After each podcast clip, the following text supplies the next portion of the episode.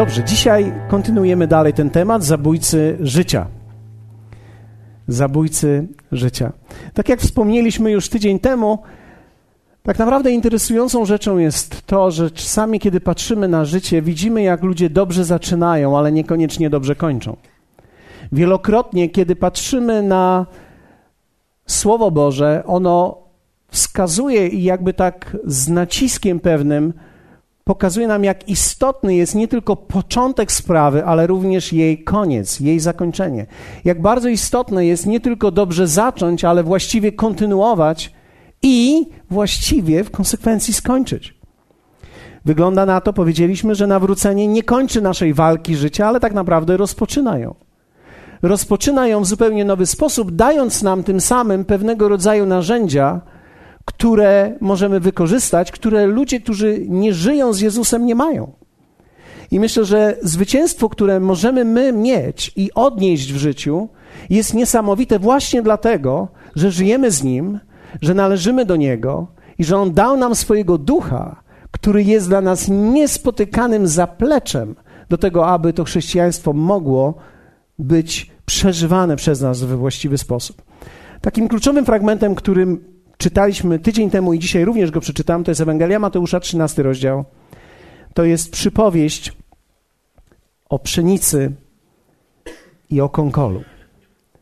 Podobne jest Królestwo Niebios do człowieka, który posiał dobre nasienie na swojej roli. A kiedy ludzie spali, przyszedł jego nieprzyjaciel i nasiał konkolu między pszenicę i odszedł. A gdy zboże podrosło i wydało owoc, wtedy się pokazał i konkol – Przyszli więc słudzy gospodarza i powiedzieli mu: Panie, czy nie posiałeś dobrego nasienia na swojej roli? Skąd więc ma ona konkol? A on im rzekł: To nieprzyjaciel uczynił. A słudzy mówią do niego: Czy chcesz więc, abyśmy poszli i wybrali go? A on odpowiada: Nie. Abyście czasem wybierając konkol, nie powyrywali wraz z nim i pszenicy. Pozwólcie obydwu mróść razem aż do żniwa. A w czasie żniwa powiem żeńcom: zbierzcie najpierw kąkol i powiążcie go w snopki na spalenie, a pszenicę zwiążcie, zwieście do mojej stodoły. Interesujący fragment, który Jezus podał i mówi: Królestwo Boże jest właśnie takie. Powiedzmy razem: Królestwo Boże. Wiecie, czasami musimy zobaczyć, że kryje się za pewnym naszym wyobrażeniem życia z Bogiem iluzja że w momencie, kiedy przychodzimy do Boga i przychodzimy do Jezusa, że od tej pory wszystko będzie już wspaniale, ponieważ On jest razem z nami. Ale Jezus sam powiedział, że tak naprawdę Królestwo Boże podobne jest do takiej rzeczywistości, że ktoś zasiewa dobre ziarno, ale również przychodzi wróg i zasiewa w czasie złe ziarno.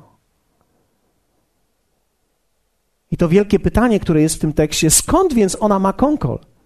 On rzekł: To nieprzyjaciel uczynił. Każdy z nas, kto jest tutaj, kto słucha nas, kto jest z nami w tej chwili, w tym słowie, ma wroga. Niekoniecznie musisz być świadomy jego i niekoniecznie to jest twój sąsiad. Każdy z nas ma niewidzialnego wroga. Tym wrogiem jest szatan. I on rozpoczyna działanie w naszym życiu w momencie, kiedy my przychodzimy na ten świat. Przychodząc na ten świat, przychodzimy z Bożym planem. Nikt z nas nie jest tutaj przez przypadek. Bóg ma plan dla Twojego życia. Ale gdy przyszedłeś, ten plan, zanim był rozwinięty i zanim można było mówić o dojrzewaniu i o owocu tego planu Bożego, był posiany również i konkol przez wroga w Twoim życiu. I ten konkol jest bardzo ważny, abyś umiał go rozpoznać i abyś umiał go wybrać, ponieważ widzimy, że ludzie, którzy nie zwracają uwagi na wiele aspektów w swoim życiu, gdzieś po 10, 15, 20 latach padają, niektórzy odpadają. My wiemy o tym, że wielu upada, ale upadek nie jest problemem, bo słowo mówi, że wszyscy upadają. Biblia nawet mówi, że sprawiedliwy upada siedem razy, inaczej mówiąc wielokrotnie, ale Pan go podźwignie za każdym razem. Więc nigdy nie bój się upadku w swoim życiu. Upadek niczego nie, nic nie definiuje w Twoim życiu. To wcale nie oznacza, że przegrałeś. Upadek oznacza, że możesz powstać, ponieważ jesteś człowiekiem. Bój się jednak momentu, w którym odpadniesz. Ponieważ kiedy człowiek odpada, rzadko kiedy może powrócić.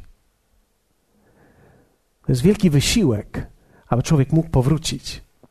Dlatego też widzieliśmy, że najtrudniejsze rzeczy do pokonania to nie te frontalne ataki, ale rzeczy, które są z nami przez lata i wyciągają z nas życie. Pamiętacie fragment z Ewangelii Jana z 10 rozdziału? Znany fragment, ja go cytuję. Mam wrażenie, że na każdym spotkaniu go cytuję. Złodziej przychodzi tylko po to, by kraść, zarzynać i wytracać. Ja przyszedłem, aby miały życie i obfitowały. Jezus mówi o pewnym, pewnej cesze diabła. O tym, co jest w nim i podaje pierwszą cechę jako złodziej. Złodziej przychodzi tylko po to, aby kraść. Nie wiem, czy ktoś z Was był kiedykolwiek okradziony. Jeśli ktoś z Was był okradziony, wiesz, jakie to jest uczucie. To jest straszne uczucie, szczególnie kiedy nie wiesz, kto to zrobił. Pamiętam, kiedy ktoś kradł, mówiłem to też o tym wielokrotnie, ktoś kradł lampy z naszego samochodu. Kiedyś mieliśmy taki słynny samochód Citroen ZX. I do Citroenów wtedy kradziono lampy, te przednie. I pamiętam już, myślę, że z powodu mojego kaznodziejstwa, za każdym razem, gdy o tym opowiadam, dołączam liczbę razy, którą mieliśmy ukradzione. Ostatnio było sześć, więc teraz wychodzi, że siedem razy nam ukradli. Ale prawdopodobnie więcej niż raz, kilkakrotnie ukradziono nam lampy. I to było dla nas straszne przeżycie. Nie tylko dlatego, że były drogie, co oczywiście było dla nas bardzo wtedy istotne, nie mieliśmy pieniędzy na to, żeby ciągle kupować nowe lampy, ale to poczucie porażki, które jest, kiedy człowiek stara się, kiedy robi wszystko, co trzeba, i nagle idziesz rano i patrzysz, a tu oczy puste, bez gałek. Patrzy na ciebie oczodół.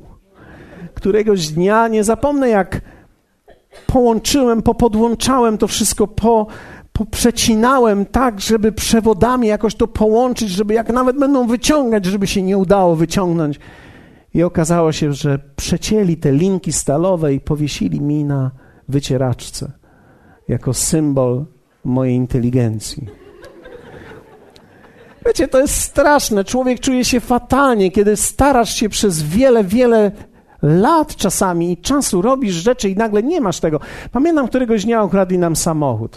Może to słowo jest dzisiaj dużym słowem, ponieważ to był maluch, który pamiętam kupiliśmy od naszych przyjaciół, którzy są obecni w kościele. E, myślę, że to oni byli powiązani w tym razem, ale my nie wiedzieliśmy o tym. Oni żałowali po prostu tego samochodu. Sprzedali nam ten samochód. Później w ramach wdzięczności sprzedałem go szwagrowi.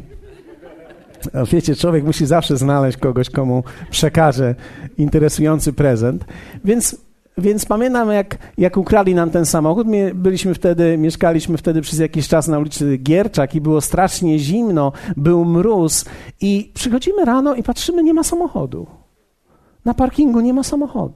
Myślę sobie, no mój Boże, ukradli malucha. Fiat 126P zniknął. Zaczęliśmy szukać i ten samochód okazał się fenomenalny, ponieważ, wiecie, on miał jedną zaletę. On nie odpalał. Więc jedyne, co udało się zrobić złodziejom, to zjechać z ulicy Gierczak na dół, na ulicę byłą Hibnera, teraz nazywa się ona Batalionów, i tam go zostawili, porzucili ten samochód, ponieważ nie udało im się go odpalić.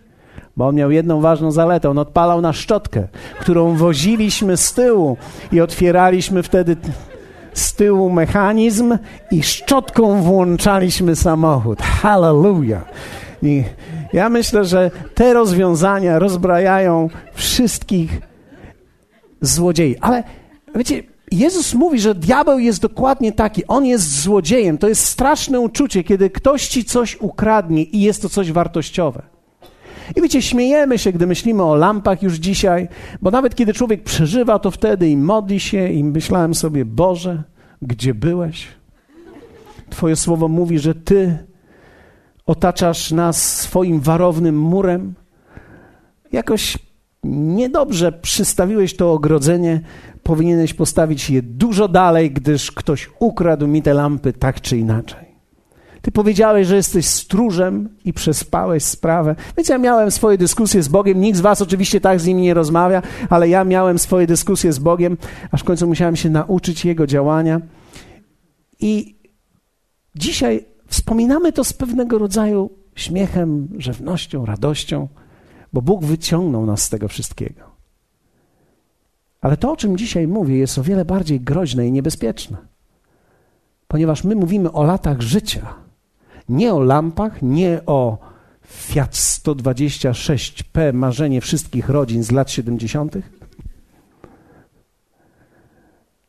ale mówimy o Twoim życiu, które również może być okradzione. I my nie chcemy, aby ten konkol przejął kontrolę nad naszym życiem. My nie chcemy, aby to, co zostało w nas posiane, było nieodkryte, abyśmy nie wiedzieli, nie wiedzieli, z czym się zmagamy i dlaczego. My chcemy to zebrać i wrzucić na spalenie. Tydzień temu mówiliśmy o nieuleczonych zranieniach i widzimy, jak często ludzie definiują całe swoje życie z powodu nieuleczonych zranień. Że całe życie można ciągnąć za sobą zranienia, że można ciągle o nich myśleć, o ludziach, którzy mi to zrobili. Są ludzie, którzy kręcą w swojej głowie non-stop filmy, jak ciężkie jest ich życie, bo ktoś ich zranił i dotknął. Ale wiecie, w Jezusie jest uzdrowienie. I to, co było zranieniem dla ciebie, może stać się w konsekwencji i w końcu zwycięstwem dla ciebie. Prawdopodobnie, kiedy przyjdziesz do Niego, On da ci uzdrowienie z tego tak, że możesz być wolnym człowiekiem. I to, co było zranieniem i raną w Twoim życiu, może stać się stygmatami, czyli obrazem tego, że Jezus działa i uzdrawia dzisiaj nasze dusze. Hm. Dzisiaj powiemy o kolejnej rzeczy, która może nas zatrzymać. I dzisiaj powiemy o nieprzemienianym charakterze. Nieprzemieniany charakter dopadnie nas w końcu. Wiecie, to, co jest piękne w Bogu, co zobaczyłem, to jest to, że kiedy przychodzimy do Jezusa, to jest to często, czego się ludzie boją. Często ludzie mówią: Ja przyjdę do Jezusa albo przyjdę do kościoła, jak trochę życie poprawię. Myślę sobie: Szczęść Boże. Nie wiem, jak można poprawiać życie bez Jezusa. To jest tak, jakby ktoś mówił: Ja posprzątam swoje życie, tylko nie mam żadnego sprzętu. Ty potrzebujesz przyjść do Niego, aby On pomógł Ci sprzątać Twoje życie. Ale wiecie, Bóg przyjmuje nas i akceptuje takimi, jakimi jesteśmy. To jest wielka prawda. Nikt nie musi dzisiaj się zmieniać, żeby przyjść do Jezusa. Przyjdź i pozwól Jemu dotknąć Twoje życie. Nikt nie musi dzisiaj przyjść i powiedzieć: Najpierw się poprawię, najpierw zacznę czytać Biblię, najpierw coś jeszcze zrobię, najpierw się zmienię. Nie, najpierw przyjdź do Niego. I to jest piękne, bo On nas akceptuje takimi, jakimi jesteśmy. Ale wiecie, kolejna rzecz jest taka, że On nie chce zostawić nas w miejscu, w którym nas zastał. On nie chce, abyś pozostał ciągle taki sam. On chce wprowadzić Ciebie na drogę niespotykanej, niesamowitej przemiany, tak abyś na końcu drogi podobny był do Niego bardziej niż do siebie. Dlatego, że cała siła Boża w Tobie jest taka, aby uczynić Ciebie w całym charakterze takim, jakim On jest. Wiecie, sprawiedliwość Boża, to przyjęcie Boże, to odkupienie Boże, to jest Boży dar dla nas. Ale przemieniony, dobry charakter to nasz dar dla Niego.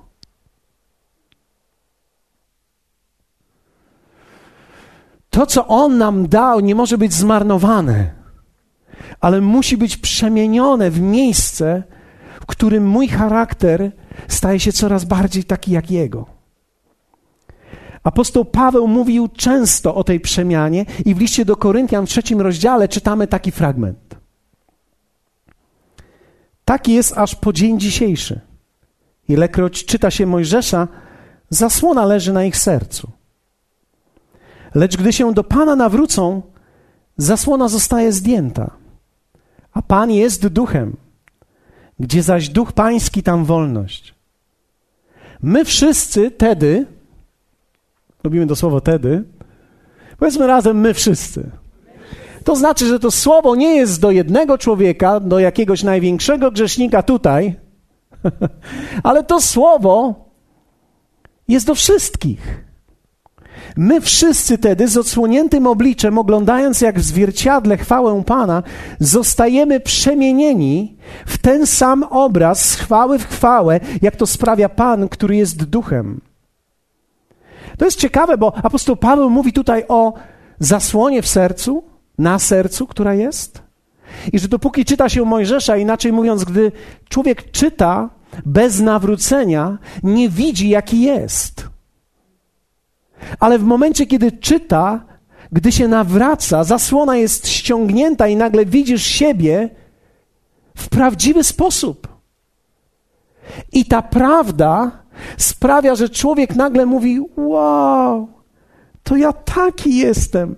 I apostoł Paweł tutaj nie kończy i nie próbuje nas załamać, ale on mówi: Lecz Pan jest duchem, gdzie zaś duch pański, tam wolność. Inaczej mówiąc, z tego, gdy zobaczysz siebie takim, jakim jesteś, nie musisz się załamać, ale możesz być wolny, bo prawdziwa wolność przychodzi dopiero wtedy, kiedy człowiek widzi siebie takim, jakim naprawdę jest. Prawdziwa wolność to nie jest próba wmawiania w sobie tego, że mogę wszystko, jestem wolny, ale gdy ja naprawdę widzę, jaki jestem, przyglądam się temu słowu i Jakub, brat Jezusa, powiedział, że przyglądamy się temu słowu jak zwierciadłu. Czyli ja patrzę na to słowo i widzę, jakim jestem. Widzę również, jaki nie jestem. I widzę, jaki mogę się stać. I dalej apostoł Paweł mówi, że ta zmiana dokonuje się przez ducha, przez metamorfozę, której częścią jest prawda o mnie. Ja nie mogę bać się tej prawdy o sobie. Nie mogę bać się prawdy o tym, jaki naprawdę jestem w swoim charakterze, ponieważ jeśli będę to odsuwał i będę cieszył się tylko tym, że Bóg jest ze mną i mnie kocha i akceptuje, to prawdopodobnie za kilka lat, kilkanaście lat, to, co zostało posiane przez mojego wroga, wyrośnie i będzie niszczyło plon, okradnie mnie. Ale to nie jest Boży plan dla ciebie i dla mnie. Boży plan dla ciebie i dla mnie jest taki, abyśmy my byli tymi, którzy najpierw to rozpoznają, chwycą ten konkol, zwiążą go i spalą. Wolność zatem jest widzeniem siebie takim, jakim jestem. Kiedy masz odsuniętą zasłonę, pragniesz przemiany. Ok. Oto pięć cech charakterystycznych dla człowieka, który dokonuje przemiany charakteru. Kto z Was chciałby stawać się takim człowiekiem, który zmienia się na jego obraz? Wiecie, ja bym chciał, żeby na koniec mojego życia mój Bóg i ludzie, z którymi jestem najbliżej, powiedzieli: On się stał podobny do obrazu Syna Bożego. Wiecie, prawdopodobnie będę nieco inaczej wyglądał ale wewnątrz w moim charakterze. To jest moje pragnienie. Myślę, że nie ma człowieka wierzącego, który powinien odpuścić temat swojego charakteru, ponieważ tak jak wielkie bogactwo mamy w Chrystusie, tak ono musi się przełożyć i przekuć na coś, co jest naszym prawdziwym wewnętrznym życiem, na, tym, na, na to, co jest naszą prawdziwą codziennością. I oto pięć charakterystycznych cech człowieka, który dokonuje przemiany swojego charakteru i jest w ciągłej przemianie. Jesteście gotowi? Nie, no nie jesteście gotowi. Jesteście gotowi? Pierwsze. Bierze odpowiedzialność. Człowiek, który zmienia charakter, zaczyna brać odpowiedzialność za swoje życie. Co oznacza, nie obwinia nikogo za swój stan. To jest pierwszy sygnał, kiedy człowiek zaczyna dojrzewać i zmieniać swój charakter, kiedy mówi: Od tej pory to, co się dzieje w moim życiu, to jest moja odpowiedzialność. Nikt nie jest winny. Nikt nie jest winny tego, jaki jestem, nikt nie jest winny tego, co mam, nikt nie jest winny, z kim jestem, nikt nie jest winny moich zranień, nikt nie jest winny tego, jak ja dzisiaj wyglądam, nikt nie jest winny, to jest moja odpowiedzialność. To oznacza, że człowiek musi w końcu, w którymś momencie życia powiedzieć sobie tak: Nie będę obwiniał całego świata za to, co się dzieje. Dlatego, że szukanie winnego jest stosunkowo łatwe. Wiecie, kiedy człowiek zacznie szukać winnego, to go znajdzie. Jeśli miałbym dzisiaj zapytać, dlaczego dzisiaj tak żyjesz, jak żyjesz, niektórzy ludzie powiedzieliby, bo on, albo niektórzy powiedzą, bo ona, albo bo tamta, albo bo tamci. I teraz on, ona, tamci, koniec z tym. Wybaczcie, że mam trochę entuzjazmu w tym, co mówię, ale już taki jestem. Ja po prostu przeżywam to. Później muszę się cały dzień studzić. Tak się nagrzeję tutaj za tym pulpitem. Mam nadzieję, że Wam to nie przeszkadza. Nawet jeśli wygląda tak, że to ja jestem jedynym gargiem, który się gotuje, a wszyscy są zimną wodą, która dopiero dochodzi. Ja już po prostu taki jestem. Jak zaczynam coś mówić, to tak się podekscytuję, że sam się później ekscytuję tym, co mówię i sam się sam nakręcę tym, co mówię. I moja żona mówi, mój Boże, niech ktoś go zatrzyma. Nawet w naszym domu tak jest. Czasami nawet, gdy, gdy jesteśmy tylko we dwoje, zaczynamy rozmawiać i wiecie, ja się sam nakręcę tym, co mówię. Dlatego, że kiedy człowiek mówi, przynajmniej ja tak mam, wierzę w to, co mówię.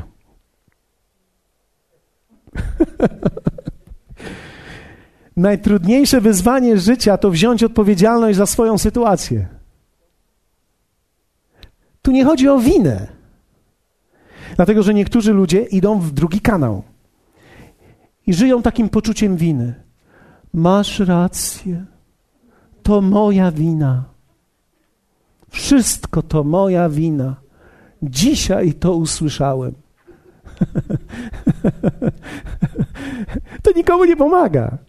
Tu nie chodzi o to, żebyś teraz siedział, skurczył się na swoim krześle i powiedział: To moja wina, o mój Boże, to moja wina, w końcu się dowiedziałem.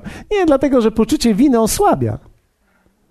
Poczucie winy to jest tak, jak pójść nad morze, popływać dwa kilometry w morzu pod prąd, wyjść. Jest, siłę masz wyssaną. Wszyscy, którzy jeżdżą nad morze, trochę popływają, wiedzą, że jak się wraca z Mielna,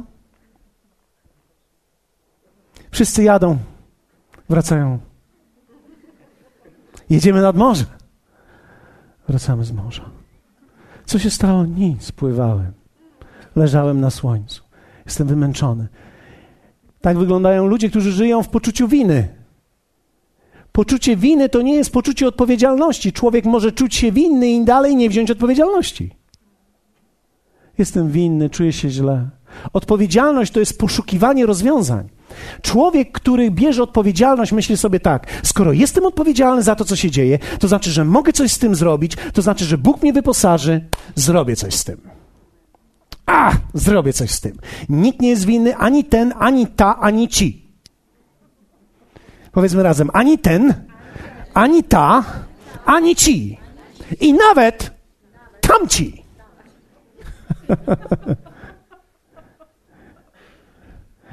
Zatem żaden człowiek nie powinien stanąć i nie powinien powiedzieć, wybaczcie, ja nie lubię politykować, ale byłem w Warszawie i to przeszło na mnie.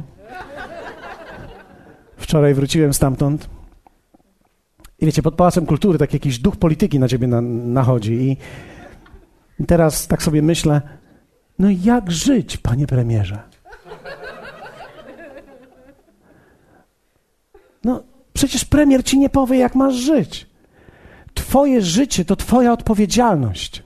Twoje życie to Twoja odpowiedzialność. Bóg wyposaża Ciebie, abyś wziął odpowiedzialność za swoje życie i z Jego darami i z Jego łaską uczynił coś wyjątkowego w swoim życiu.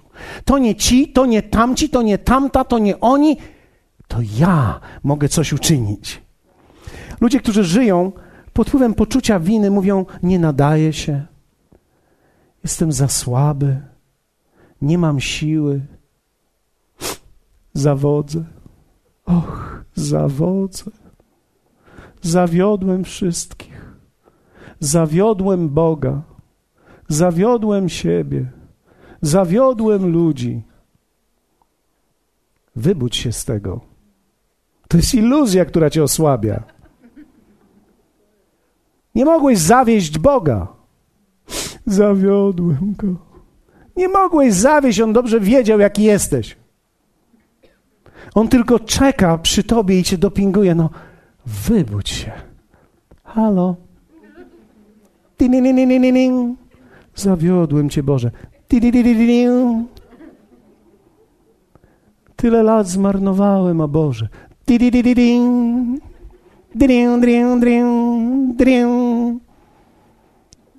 Pomóżmy sąsiadom.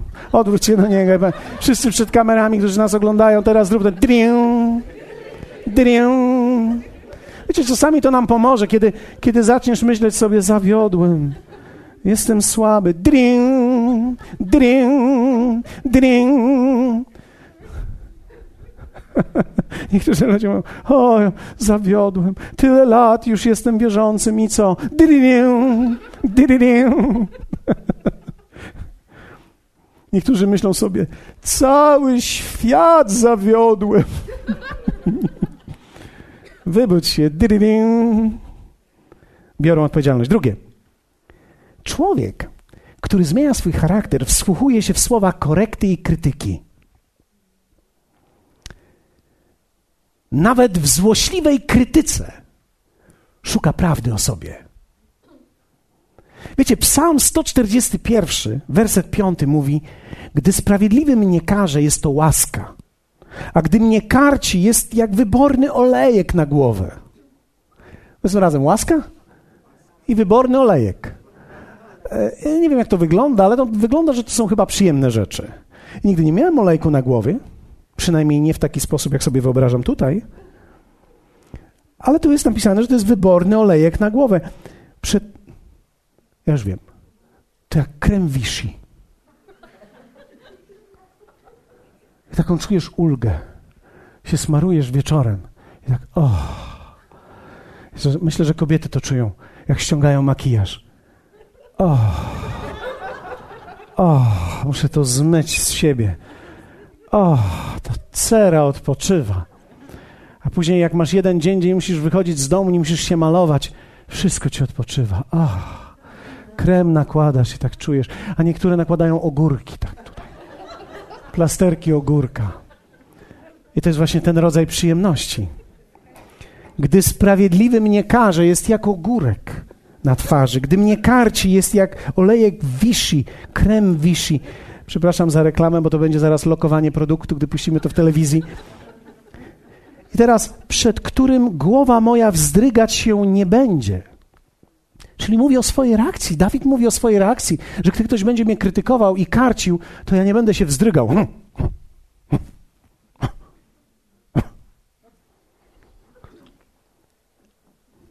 Bo zawsze modlić się będę pomimo ich złości. To jest bardzo interesujące. Zwróciłem uwagę na to, że ci sprawiedliwi to wcale nie są tacy święci, tylko ludzie będą ci mówić krytyczne słowa w złości. A Dawid mówi: Nawet takich ludzi będę słuchał i nie będę się wzdrygał. Reakcja obronna na korektę i krytykę jest dla tych, których opinia o nich jest ważniejsza niż prawda o nich. Nie chcę tego słuchać.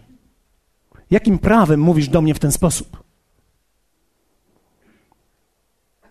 Ja ci zaraz też coś powiem. Wiecie, człowiek jest pełen argumentów. Ale ludzie, którzy mówią do ciebie coś, prawdopodobnie mówią prawdę. Przynajmniej po części. Ktoś może powiedzieć, nieprawda, nie mogą mówić prawdy, bo są złośliwi. Może są złośliwi, ale niech ich złośliwość nie będzie problemem dla ciebie, aby przyjąć to, co o tobie mówią.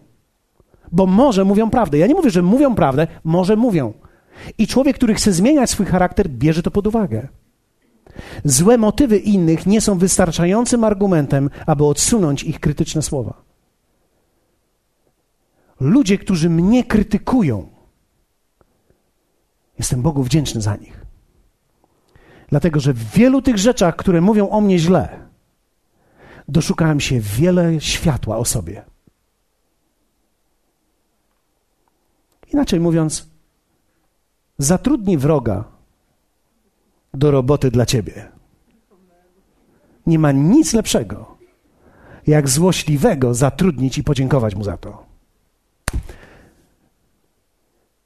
Pomyślcie, złośliwy względem ciebie jest tak zdeterminowany, żeby ci coś powiedzieć, że nie musisz mu w ogóle płacić za to, żeby mówił prawdę o tobie. On ci dostarczy porcję prawdy z porcją kłamstwa, przyjmij to. Musisz wyrzucić trochę kłamstwa i przyjąć tą prawdę, która weszła. To jest naprawdę gratis transport. Powiedzmy razem, przesyłka gratis.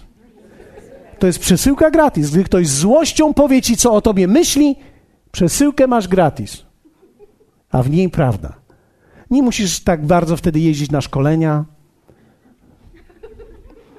Nie musisz wtedy słuchać tak bardzo swojej mamy albo teściowej. Nie musisz. Kiedy mieliśmy teraz w środę spotkanie, moja teściowa do mnie podeszła, albo ja do niej, ona mówi: Paweł, mam dla ciebie nowinę. Patrzę na tego kaznodzieję, widziałam go 17 lat temu, on się nic nie zmienił. Patrzę na ciebie i ty się bardzo zmieniłeś. Pomyślałem sobie, no cóż, złośliwość wstąpiła w tą kobietę w tym wieku. W dalszym ciągu próbuję znaleźć coś, co mógłbym jej powiedzieć. Ale myślę, że czasami to, że mam mikrofon, wystarcza. Ponieważ czasami jest tak, że kiedy ktoś ma mikrofon, może odpowiedzieć, a tamtego zagłuszą. Trzecie. Proś innych o opinię na swój temat. Nie ufaj swojej własnej opinii o sobie zawsze. Człowiek dany zależy mu na tym, jak naprawdę wygląda, a nie jakie miał motywy. Bo wielu ludzi zasłania się tym i mówi: Ja chciałem dobrze. No to, że chciałeś dobrze, wcale nie oznacza, że dobrze wyszło. Nikt nie mówi, że nie chciałeś dobrze, większość z nas chce dobrze, tylko źle wychodzi. Ktoś z Was kiedyś miał taką sytuację, że chciałeś dobrze, źle wyszło? Na przykład ja teraz chciałem coś miłego powiedzieć o mojej teściowej, a wyszło jak... jak zawsze.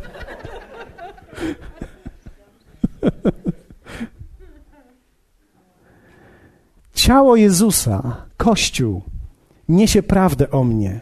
I jeśli będę je spożywał prawidłowo, będę miał życie w sobie. Ludzie wokół ciebie powiedzą ci prawdę, jeśli poprosisz ich.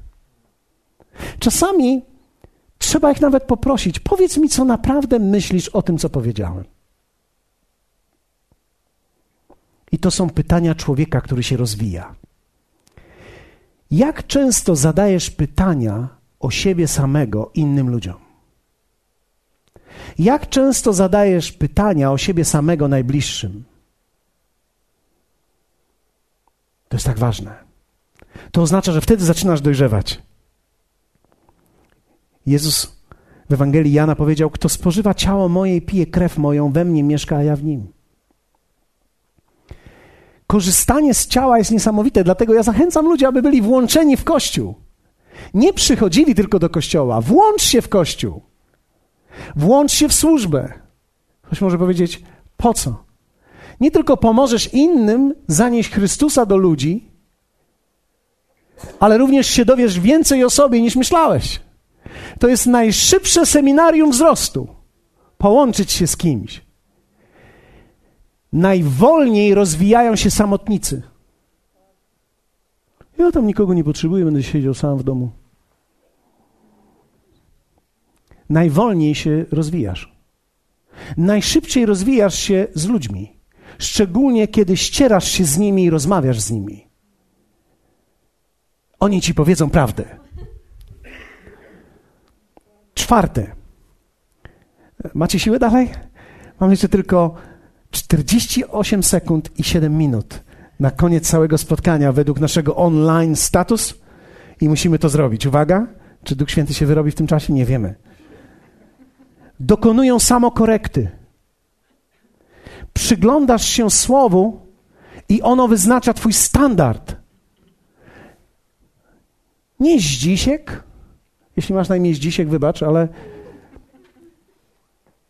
nie Zdzisiek wyznacza mój standard, Zdzichu jest ok, to ja też jestem ok w porównaniu ze Zdzichem.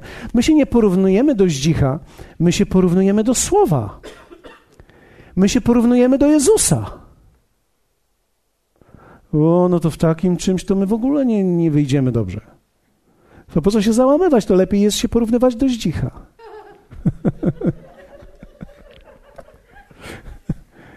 Ale przecież to nie Zdzichu jest naszym wzorem. To nie On jest naszym mistrzem i naszym Panem. Powiedzmy razem wszyscy, nie Zdzichu. Jezus jest naszym Panem, naszym mistrzem. Za nim idziemy, do niego równamy. On powiedział: Ja jestem pierwszy pośród wielu. To znaczy, że on był pierwszy, po, po nim byli następni, którzy byli tacy jak on. Czyli to są ludzie, którzy dokonują samokorekty. Przypowieści 16-17 mówi tak: Droga prawych to unikanie złego. Kto pilnuje swojej drogi, zachowuje życie. Czyli to jest korygowanie swojego życia. To jest tak jak jazda samochodem czy rowerem. Pierwszy raz, kiedy zasiadłem za samochodem, mi się wydawało, e, kiedy jeszcze nie prowadziłem samochodu i miałem e, zacząć prowadzić samochód, wydawało mi się, że w samochodzie po prostu trzyma się kierownicę prosto. Że jak trzymasz kierownicę prosto, jedziesz prosto. Ale tak nie jest. Nawet tak nie jest w żadnym pojeździe. Trzeba non-stop w czasie drogi, nawet prosto, korygować kierownicę. Inaczej mówiąc, nawet jadąc prosto, cały czas człowiek skręca albo w lewo, albo w prawo. Trochę w lewo, trochę w prawo. Trochę w lewo, trochę w prawo. Dlatego tak trudna jest raz, jazda na rowerze za pierwszym razem. Dlatego, że tam również dokonujesz od razu korekty, że najpierw w lewo, trochę w prawo, trochę w prawo, trochę w lewo, trochę w lewo, trochę w prawo i w ten sposób trzymasz prosto. Czyli, żeby w życiu jechać prosto, trzeba cały czas żyć w samokorekcie. Czyli non-stop wprowadzam siebie w pewnego rodzaju dyscyplinę. Uparty człowiek, pyszny, to jest człowiek, który trzyma kierownicę sztywno. I mówi: Ja wiem, gdzie jadę. Ja tam dojadę. I ja tam będę. No nie dojedziesz. Jeśli raz ustawisz kierownicę i powiesz: Znam kierunek mojego życia, to za mało. Musisz dokonywać korekty korekty w sobie. Czasami za wiele mówisz, czasami za mało mówisz, czasami nie w tym tonie mówisz. Trzeba dokonywać korekty. Wiecie, wszystko w życiu się liczy, szczególnie w codziennym życiu. Nie tylko to, co mówię do mojej żony, ale w jakim tonie mówię. Nie tylko to, co ona mówi do mnie, ale w jakim tonie mówi. Jako mężczyzna jestem bardzo wrażliwy na to, czy mnie szanuje, czy nie. Każdy mężczyzna to ma. Główna potrzeba mężczyzny w domu to jest bycie szanowanym. Kobieta może powiedzieć: Najpierw niech mi pokaże, że mam za co go szanować. Może odwróćmy to i zacznij go najpierw szanować, a wtedy on się na pewno wykaże.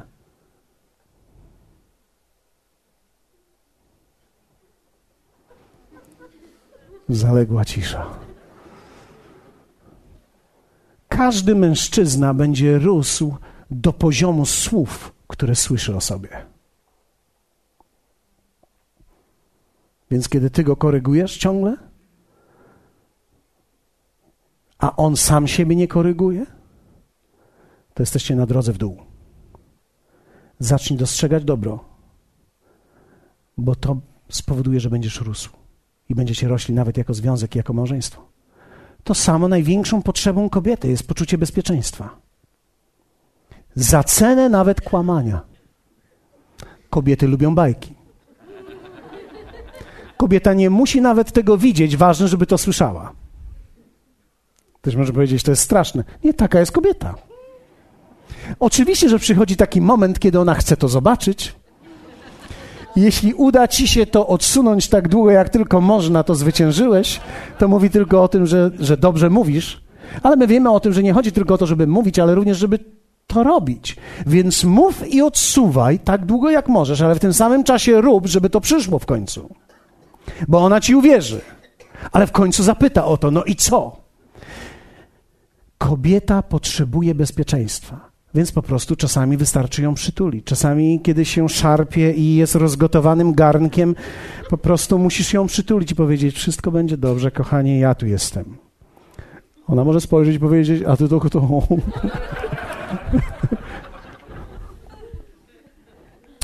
Twój wybawca. O ile dobrze mogę spojrzeć naokoło, nie ma tu wielu. Ja jestem. Na mnie się wesprzyj i oprzy. Będzie dobrze. Fala nadchodzi. ludzie, którzy zmieniają swój charakter, to są ludzie, którzy dokonują samokorekty. I piąte, ostatnie. Dotrzymują słowa. Niektórzy mówią, że człowiek jest tak dobry i wart tyle, co słowo, które jest w stanie dotrzymać. Kościół tak naprawdę nie może być zbudowany na marzeniach tylko, ale na ludziach, którzy dotrzymują słowa. Ktoś mówi, będę, to jest. Do zobaczenia w niedzielę. Widziałem Twojego ducha. Jak bezwiednie poruszał się między filarami. Ciebie nie widziałem.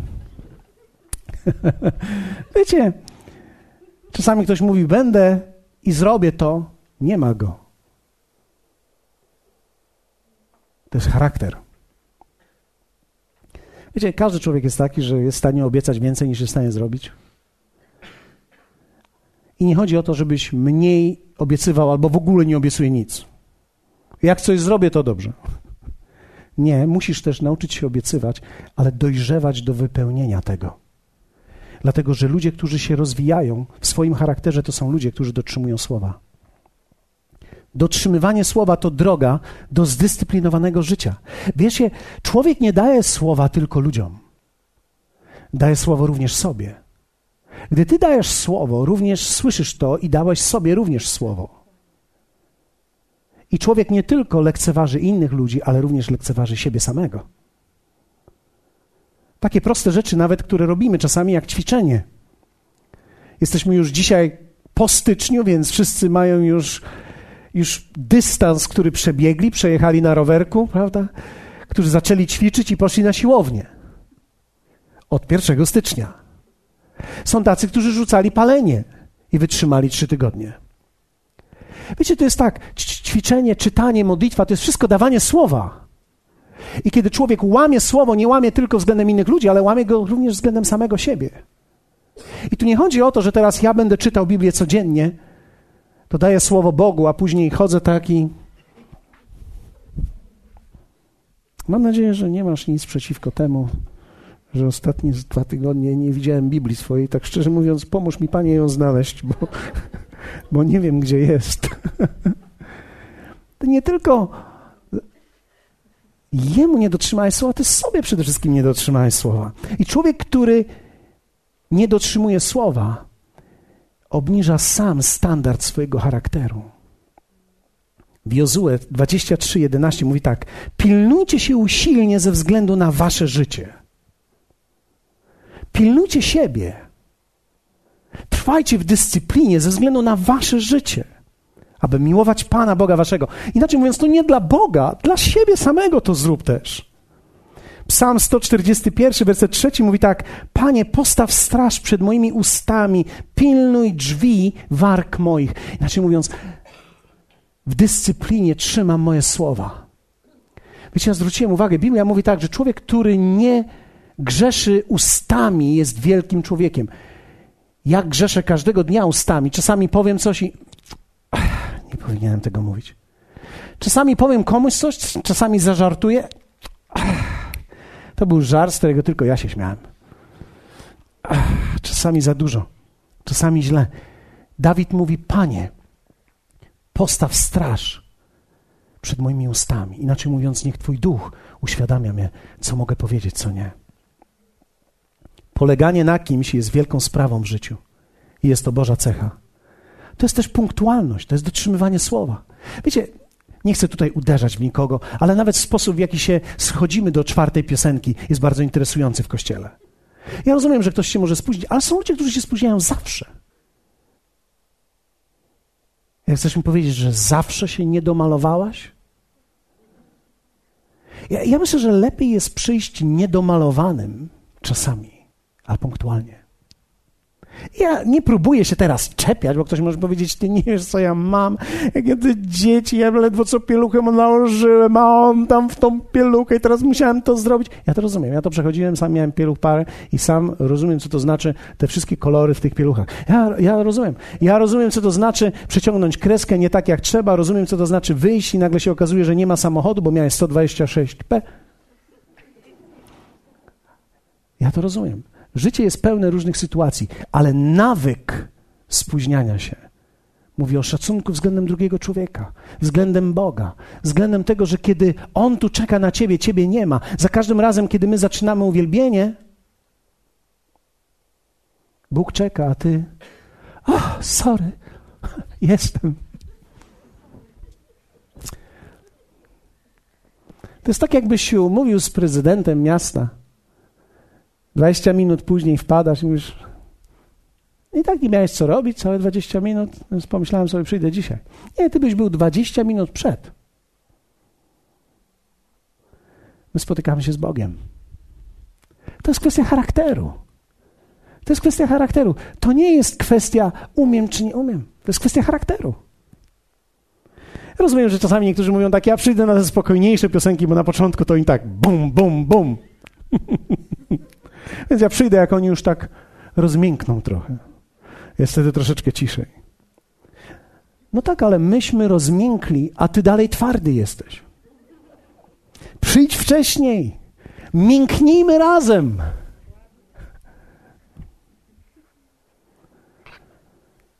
Wiecie, największa rzecz, którą myślałem sobie o przemianie charakteru, największa rzecz to jest odwaga, aby poprosić Ducha Świętego aby stanąć w świetle Słowa Bożego i wejść na zwycięską drogę przemiany charakteru. To jest odwaga. Dzisiaj będziemy modlili się o odwagę. Prosiłbym, abyście powstali razem ze mną. A ja już stoję. Powstańmy razem. Chciałbym poprosić zespół, zaśpiewamy jakąś pieśń dzisiaj na koniec. Chciałbym poprosić Was również, którzy oglądacie nas i jesteście razem z nami abyście byli gotowi. Będziemy również z wami modlili się. Ale w Księdze Objawienia, w szesnastym rozdziale, w wersecie piętnastym jest takie słowo. Jezus mówi, oto przychodzę jak złodziej. Wiecie, on nie jest złodziejem, ale jak złodziej przychodzi. Inaczej mówiąc, w czasie, w którym się nie spodziewasz. Błogosławiony ten, który czuwa i pilnuje szat swoich, aby nie chodzić nago i aby nie widziano sromoty Jego. Ależ wybrałem ciekawy fragment na koniec, prawda? Taki zachęcający, że wszyscy stoją i mówią: Wow! Jeszcze czytaj dalej! Czego to ma mnie nie widzieć? Sromoty Jego. Oto przychodzę jak złodziej. Błogosławiony ten, który czuwa i pilnuje szat swoich. Zwróciłem uwagę, że Jezus nie będzie pilnował Twojej i mojej szaty. To Ty ją pilnujesz. Szata jest symbolem chodzenia i życia i charakteru. Szata to jest charakter, który wytwarzasz. I Jezus mówi: pilnuj tego, jak żyjesz, jak chodzisz, jaki masz charakter, jak funkcjonujesz. Bo jak ja przyjdę, nie chcę Cię zobaczyć nago. Jest wielu ludzi wierzących, którzy biegają nago! Dlaczego? Bo nie patrzą w ogóle na charakter swój. I kiedy nie zmieniasz swojego charakteru, to nawet gdy przychodzisz do kościoła, jesteś częścią wspólnoty, wszyscy cię kochają, cudownie, ale po pewnym czasie zacznie wychodzić to, co w tobie jest. I jeśli nie będziesz człowiekiem, który stanie się człowiekiem charakteru, przemiany charakteru, będziesz się izolował. I diabeł wykradnie to, co ma. Ten konkol posiany w ciebie zacznie przejmować kontrolę. Ale my dzisiaj nie chcemy tego, żeby charakter nieprzemieniony dominował w naszym życiu.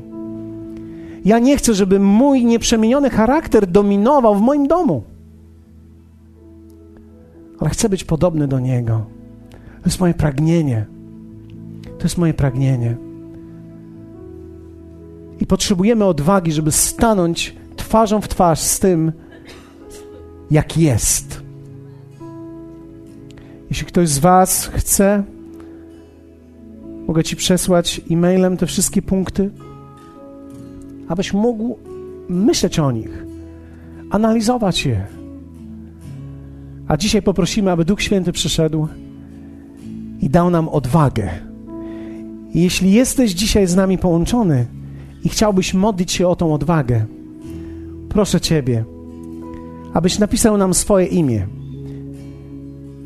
Nie musisz pisać skąd jesteś, wystarczy, że napiszesz swoje imię.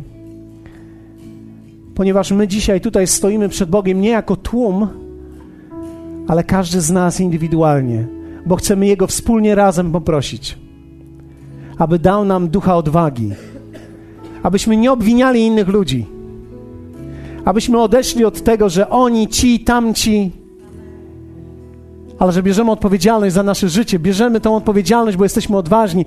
Jeśli jesteś dzisiaj tutaj i chcesz tego, wziąć odpowiedzialność, chcesz tej odwagi, aby stanąć twarzą w twarz z prawdziwym Ty, podnieś swoją dłoń i powiem, powiemy razem za chwilę: Duchu Święty, przyjdź i napełnij nas odwagą. Jeśli oglądasz nas teraz, obok masz numer telefonu, pod który możesz napisać swoje imię i będziemy modlić się również o Ciebie. I wierzę w to, że Duch Święty jest tam, gdzie Ty jesteś. Wierzę w to, że On jest w tym miejscu, nawet gdy jesteś za filarem, za ekranem, niezależnie od tego, gdzie dzisiaj każdy z nas jest. Powiedz Jemu, Duchu Święty, przyjdź z odwagą do mojego serca, abym był człowiekiem, który weźmie odpowiedzialność który wsłucha się w słowa korekty i krytyki, który poprosi innych najbliższych o opinię na swój temat, który dokonuje samokorekty, który nie będzie trzymał sztywno kierownicy swojego życia i chce być człowiekiem, który dotrzymuje słowa. W imieniu Jezusa modlimy się o to. Hallelujah.